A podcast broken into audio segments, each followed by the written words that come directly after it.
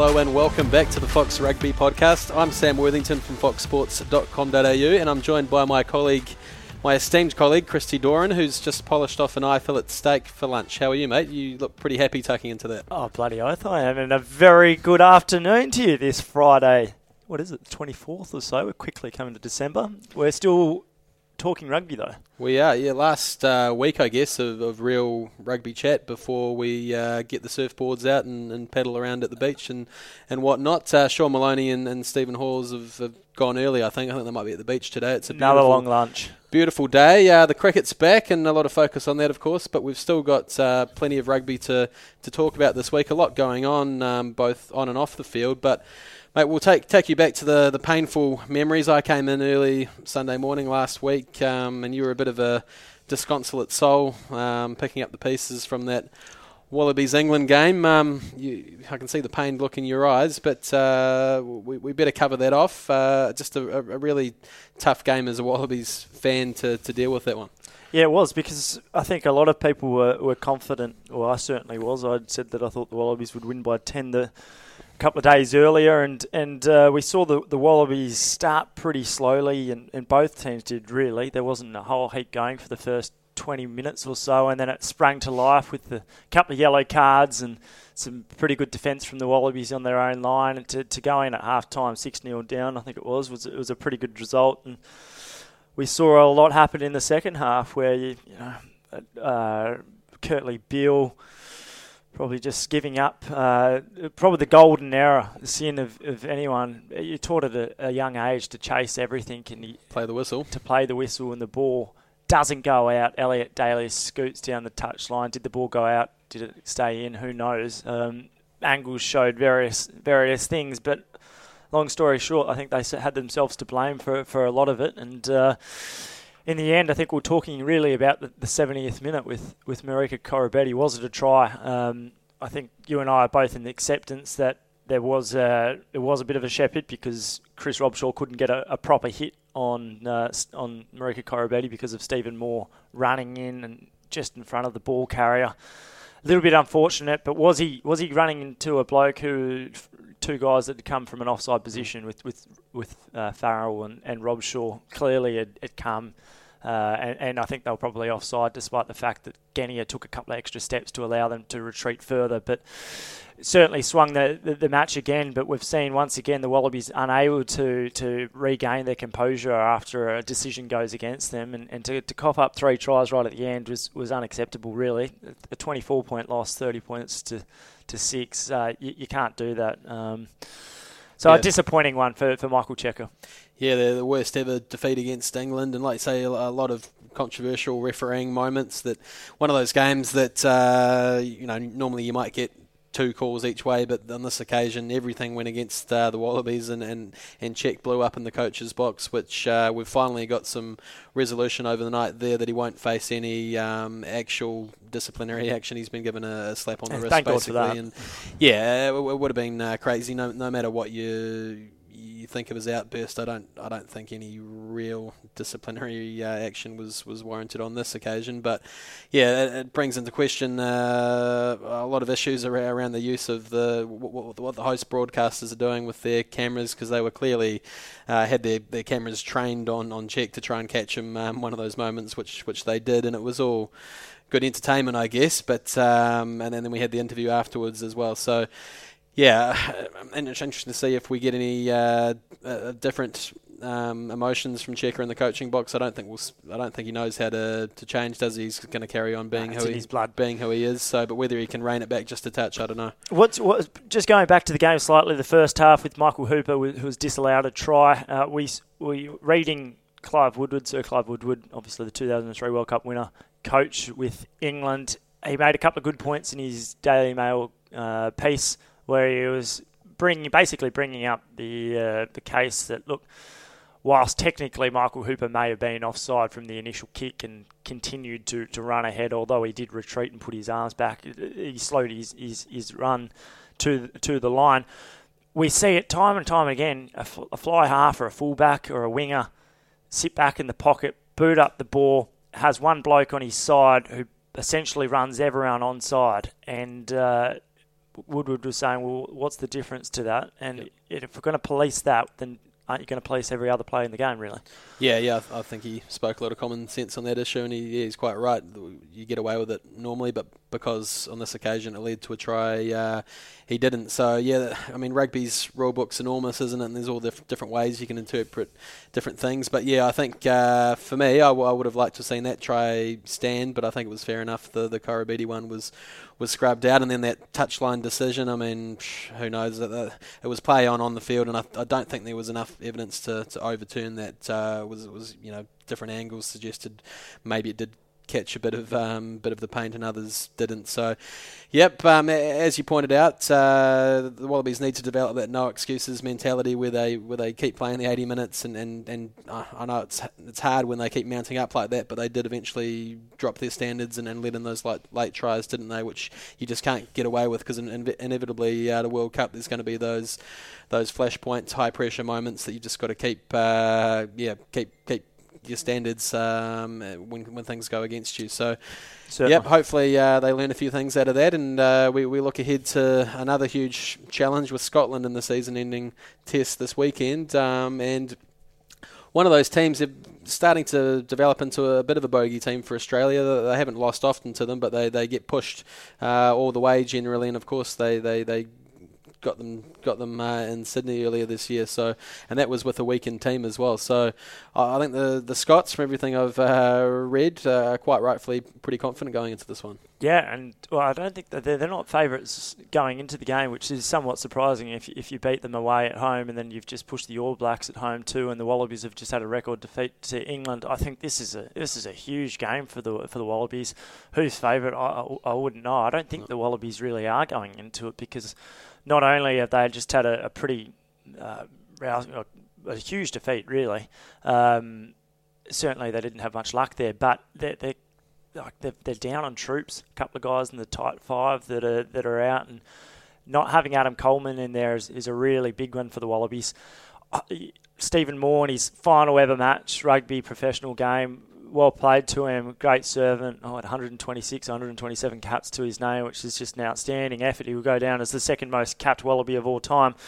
A huge play, but I wonder, do are the, are the Wallabies weakened by by by starting him? Uh, it's certainly, I think you've got to ask that question in the in the tight five. You'd probably be strengthened by having Tatafu Polota-Nau in there, particularly against a, a, Scottish scrum, which is pretty good.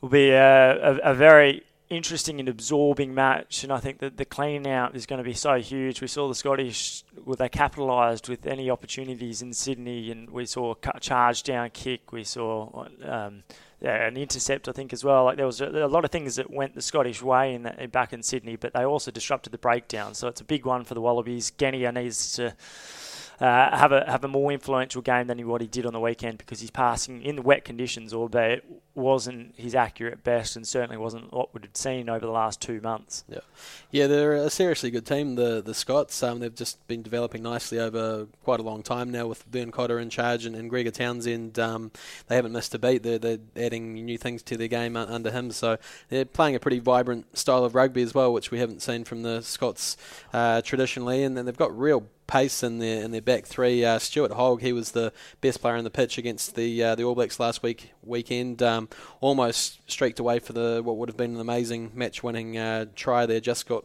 uh, chased down by Beauden Barrett. So he's you know a, a real world world class player uh, mm. up there up there with you know Israel Folau and, and Ben Smith as the the best fullbacks in the world and Tommy Seymour and, and Sean Maitland as well on, on the wing. So a lot of pace. Uh, so I, I, think if the it's very cold over there, but um, if the weather plays ball, I think both teams will, will really spin it around and try and play. Yeah, you forget that Stuart Hogg he was missing from that Wallabies test because he was over in New Zealand, but uh, it was it was pretty unfortunate for him. Like going into that British and Irish Lions series, I think he was probably the only person in that back three that was going there probably with his name almost wrapped up as the fullback. He'd been the star of the Six Nations for a couple of years, and uh, desperately unfortunate to, to run into. I think it was a, it's a Conor Murray, uh, his, yeah. his, shoulder or his hand arm when he was chasing a, a high ball and uh, fractured one part of the area as he face. So he's come back and he's at a scintillating uh, return. So certainly he's a good player. But even someone like a Huw Jones, who we've seen a fair bit in Super Rugby previously with the Stormers, I think he mm. he's back to his try scoring form. He played extremely well in the corresponding fixture last year against the Wallabies to score. Finn Russell's playing very well at ten, so they certainly have a lot more attacking threats than they than they once did.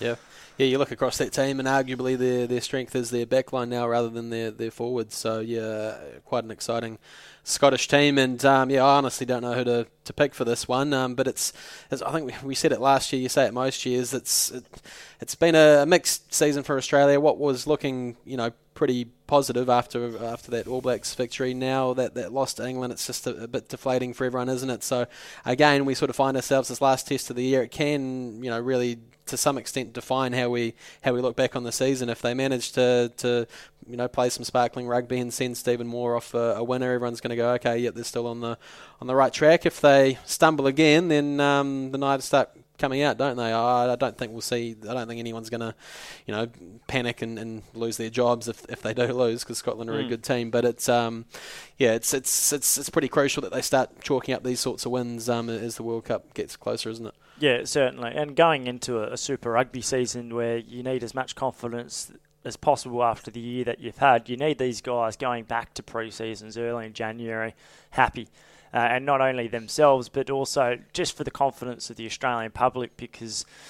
Eh, like we've seen right throughout this year and last year, a whole heap of negativity uh, from all circles, and we've still got this unfolding mess of the who the heck the CEO is going to be.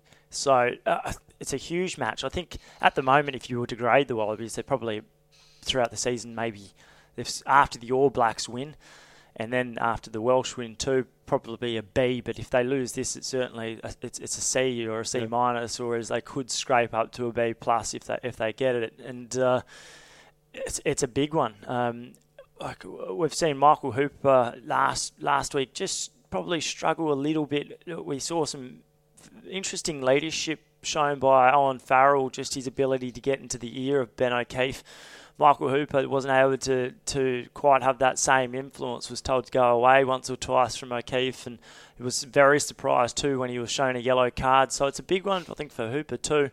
Um, to to say that look, the Wallabies can get back on the horse straight away immediately. Um, mm. Fingers crossed. Yeah, on the podcast last week, I uh, said that Ben O'Keefe would probably be an advantage to Australia. That uh, turned out to be a pretty poor prediction. Um, but yeah, we've got a French referee this weekend, so uh, yeah, who, who, knows? They, you know, there's, there's obviously language uh, barrier that can come into play there as well at, at times. Um, Scottish accents, Australian accents, and, and French accents. Uh, no doubt we'll get a few um, moments of, of controversy again, but hopefully it's not uh, discussion's not dominated by the referee. You want to be talking about uh, the, the, amazing try or, or, tackle after the game, don't you, rather than um, referee or, or, coaching blow-ups um, Certainly. that we had last week. Yeah, certainly. Well, it will be interesting to see as well the impact off the bench because we've got Taniela Tupou, the, the Tongan Thor, who's been named for his debut uh, off off the bench. So um, he's a bloke who's got a huge amount of. Oh, the world is really his. I think if he if he he will certainly improve his scrummaging over the years, but we haven't really seen a, a ball carrying prop front rower quite like him. And uh, it's a scary thought, him being unleashed with 25 minutes to go and seeing how he, how he goes and how he fares. But Lukhan Tui Tatafu Polota-Nau, Lopeti Timani is a fair bit of strength and mongrel there. Whether or not Tui, after coming back from a hamstring injury, can have the same damaging impact that he did in Brisbane last month on a it was actually, to be fair, a little bit wet that, that evening too. But uh, Murrayfield, you imagine it's going to be a little bit heavy underfoot.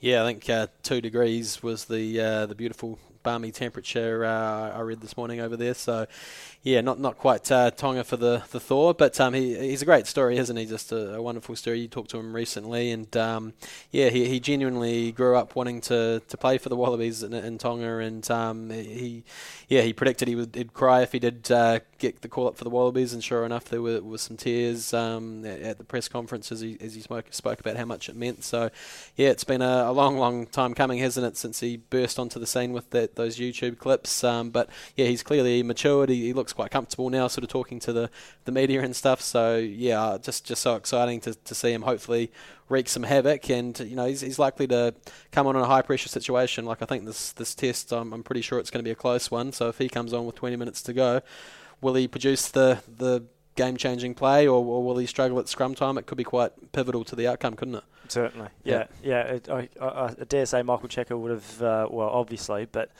it would have been uh, much more comfortable for him to be able to select him because he was always going to get selected going over there just for two weeks, and he's only eligible for the last one after the NRC final. So he was always going to go there, but Michael Cheika would have been just hoping that he could, you know, ease him in a little bit and not so much of a pressure environment after hopefully a win over England, but it's certainly not the case. Yeah. And there's going to be what 50, 60,000 fans there all screaming for the Scots.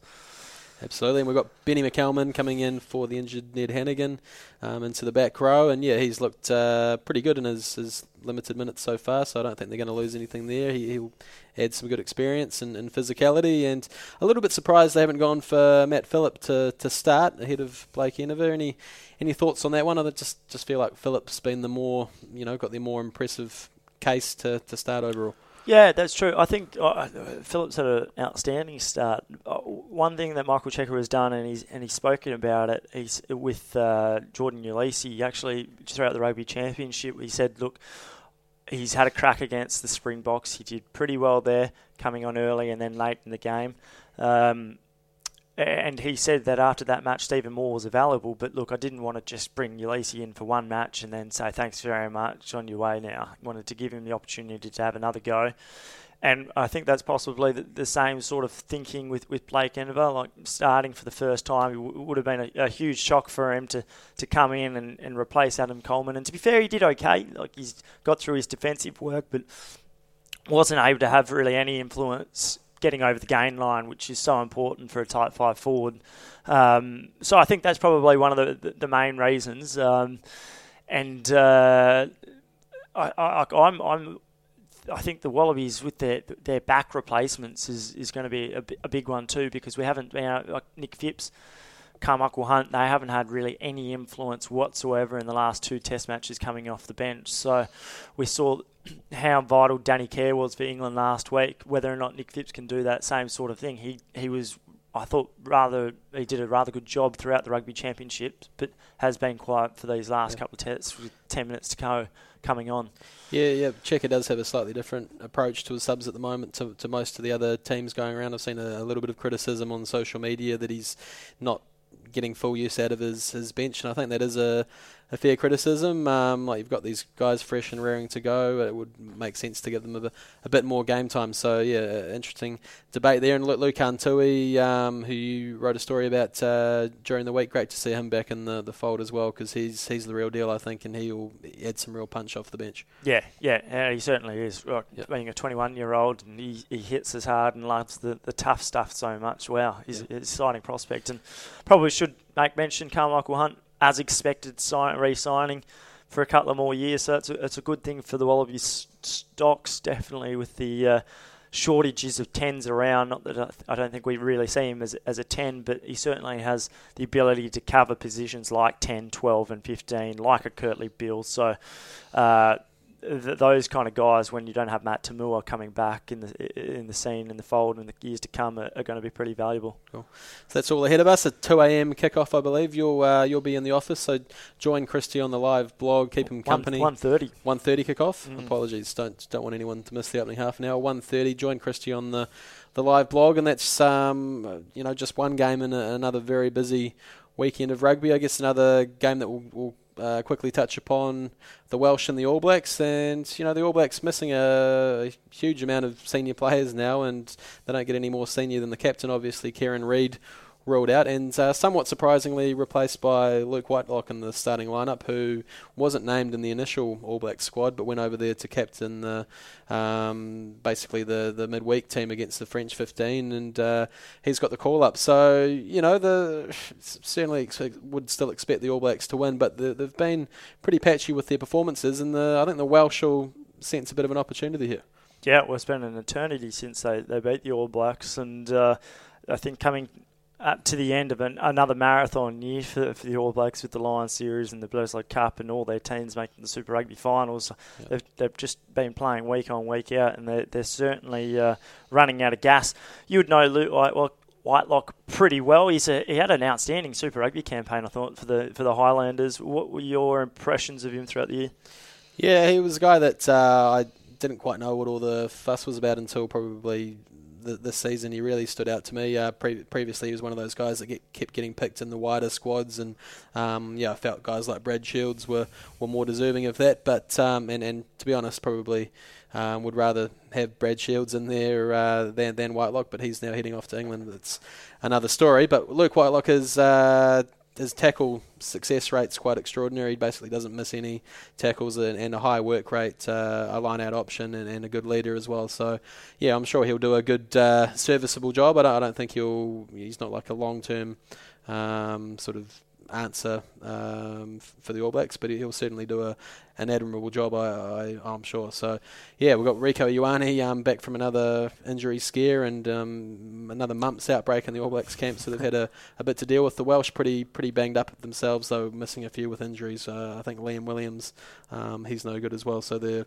yeah, both both teams pretty banged up. And they only just scraped home last week, I think, against Georgia. Yeah. So after a pretty uh, good performance against the Wallabies, albeit going down, but they showed a lot of attacking flair last week was uh, they were um, average at, at best, scraping home. But yep. the All Blacks are, yeah, as, as, you pointed out, they're missing a couple. But the leadership stocks, I think it's an interesting one. Like Sam Whitelock, Luke's brother, taking the captaincy. Sam Cane's in there, previously captained. Beauden Barrett has done a midweek captaincy, or against the Barbars anyway.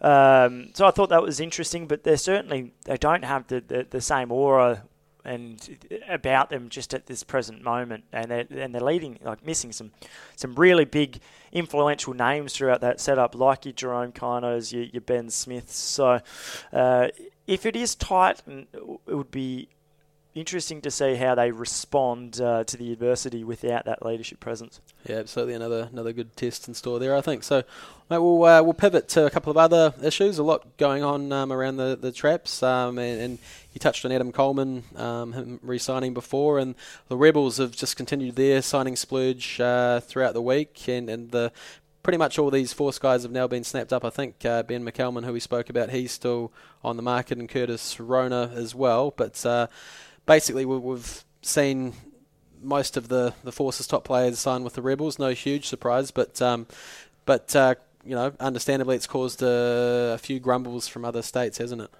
Yeah, it has because you, they, these players were really always going to follow Dave Wessels. Um, and understandably, he's got some, some really big raps about him. But the, the grumbling is, look, the guys like the Queensland Reds or, or even the Waratahs to an extent, um, the Brumbies that they've snapped up a couple of guys from the from the force, but the the Reds were, were going ahead um, with the expectation that we're going to have a, the salary cap isn't going to change. It's it is what it is. So they they sought what they thought was the best roster available for them at the time, and they, they I suppose they went on the front foot a little bit, but unfortunately they missed out on Will Genia. Um, the, the, the key, well, obviously, is the Wallabies vice captain and number nine at the moment, and he, was quite outspoken by saying that his preference would be to go back to the Reds, but unfortunately, they didn't have the under the salary cap, couldn't fit him in. But they'd also had three halfbacks that they weren't willing to say, look, we're going to tap you on the shoulder because we want to bring home Will Genia's on your bike.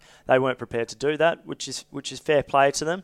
But when you have a, a salary cap and the Rebels, looks like they're probably at least going over it by a little bit. Um, then it, then it's a bit unfortunate that these sides weren't really in the uh, had the capacity or the capability to kind of bring some of these guys over. So we saw the the Waratahs. Greg Davis was it to who had some some words by saying that I'm not sure how these. Uh, I think it's I think what he was disappointed by it, but he also said that look, there's there's hard there's the Rebels aren't the only uh, only side that are that are above breaking the salary cap. Um, but it, really, it's just going to be interesting to see how this unfolds in a, a, year or two's time when these players, when the salary cap does come back, mm. and and they've got to offload. And who do they offload? Yeah, for sure. We're you know starting to go through the you know the likely 15 starting 15s from each team. I think you uh, tweeted out the the Rebels one, and it's pretty damn impressive, isn't it? They've, they've got um, all sorts of options in the in the back line in particular, and uh, you know some handy guys in, in the forward pack. Of course, Geoff Parling coming in. They've still got Murphy there. They lose uh, McMahon, but you know some good props coming in. Jordan Uelese will develop, um, and and yeah, the big question of who will play at ten. They can go with either Jono Lance or or Reece Hodge there. So.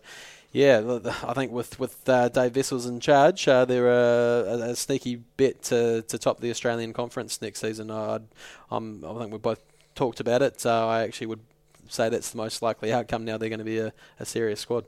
Yeah, we, we saw the Reds have a pretty big off-season uh, signing splurge last year, and they certainly weren't able to back that up with, with good winning performances. But I think the difference there was a lot of those guys who were coming back were probably a little bit older, albeit George Smith and Scott Higginbotham were two of the more outstanding players from the Reds last year. But but to think there was a, a few cultural issues there, there was there was coaching rumblings, there was yep. there was a whole heap of them. Whereas that that doesn't seem to be the case going forward for the Rebels, where a lot of them have, have come to the club because of the coach. Yeah, yeah. Look, it's um, I certainly sympathise sympathise with the Force uh, fans out there, but uh, it's going to give rugby a real jolt in Melbourne, isn't it? And, and hopefully bring it to the the public uh, forefront uh, down there again. you know, they're never going to top AFL, but uh, I, I, think they're going to really string some wins together and hopefully engage the uh, the rugby public down there. So yeah, ex- exciting times. Undoubtedly, they'll be stronger, but I suppose the other the big subject going around is is who is going to be the next CEO of, of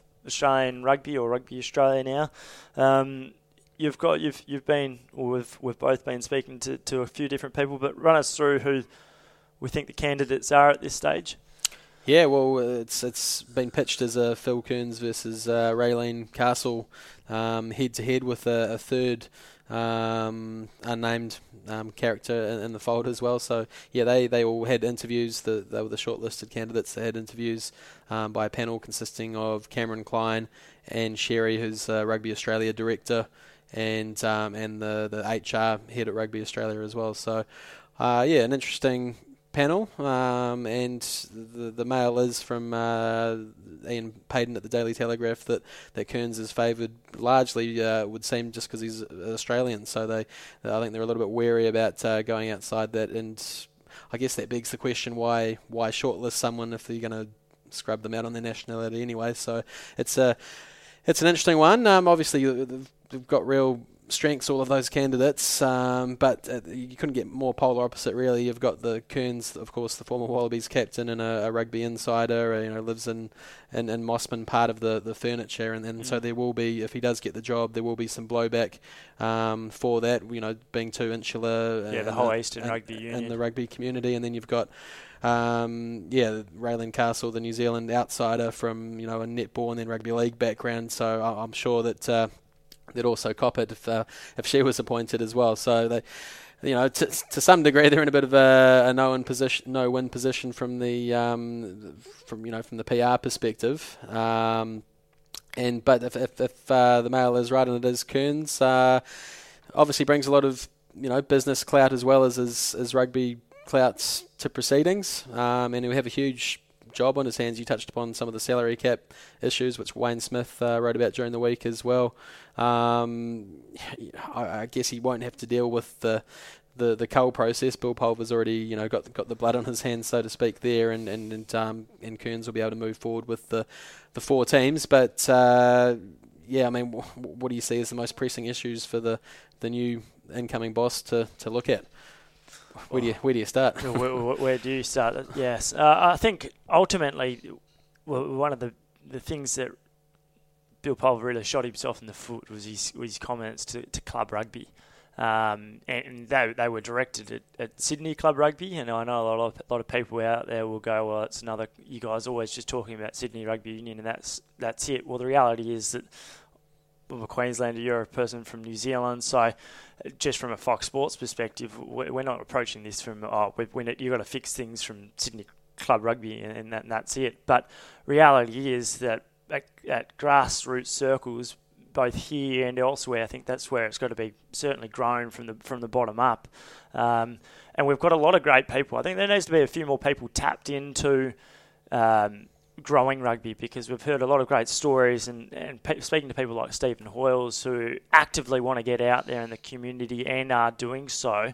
There's a lot of good, positive rugby stories out there, but a lot of them are being, you know, washed down the drain by the odd comments such as Bill Pulver by, you know, Sydney Club Rugby's or they're flushing money down the drain sort of thing and pissing against pissing the law. Yeah, against he, the uh, law he, he struggled to, to bounce back from that comment. It's amazing how one one what was a bit of a throwaway line can really tarnish your, your image, and it, it just yeah shows how what a tough job it is. And um, I mean that was a, a, silly comment, of course. I'm sure he regrets that, but it's really hard to, to then dig yourself out of a, a hole like that from the PR perspective, isn't it? So. C- certainly. So I think that's one issue, but I think also. Uh, the fact that we're coming back to four sides now, and we touched upon it with the strength of the squads now, or what we think of the strength of the squads, but really, uh, you need your teams winning, but you also need your, your, country winning in the Wallabies, and I think this will probably help not only the Super Rugby sides, but it will also help the Wallabies at the, at, at the top. Whether or not you can do that in the next year or two, or if that's more of a thing in four to five years or, or longer, but you've got to get success and early success, I think. Yeah.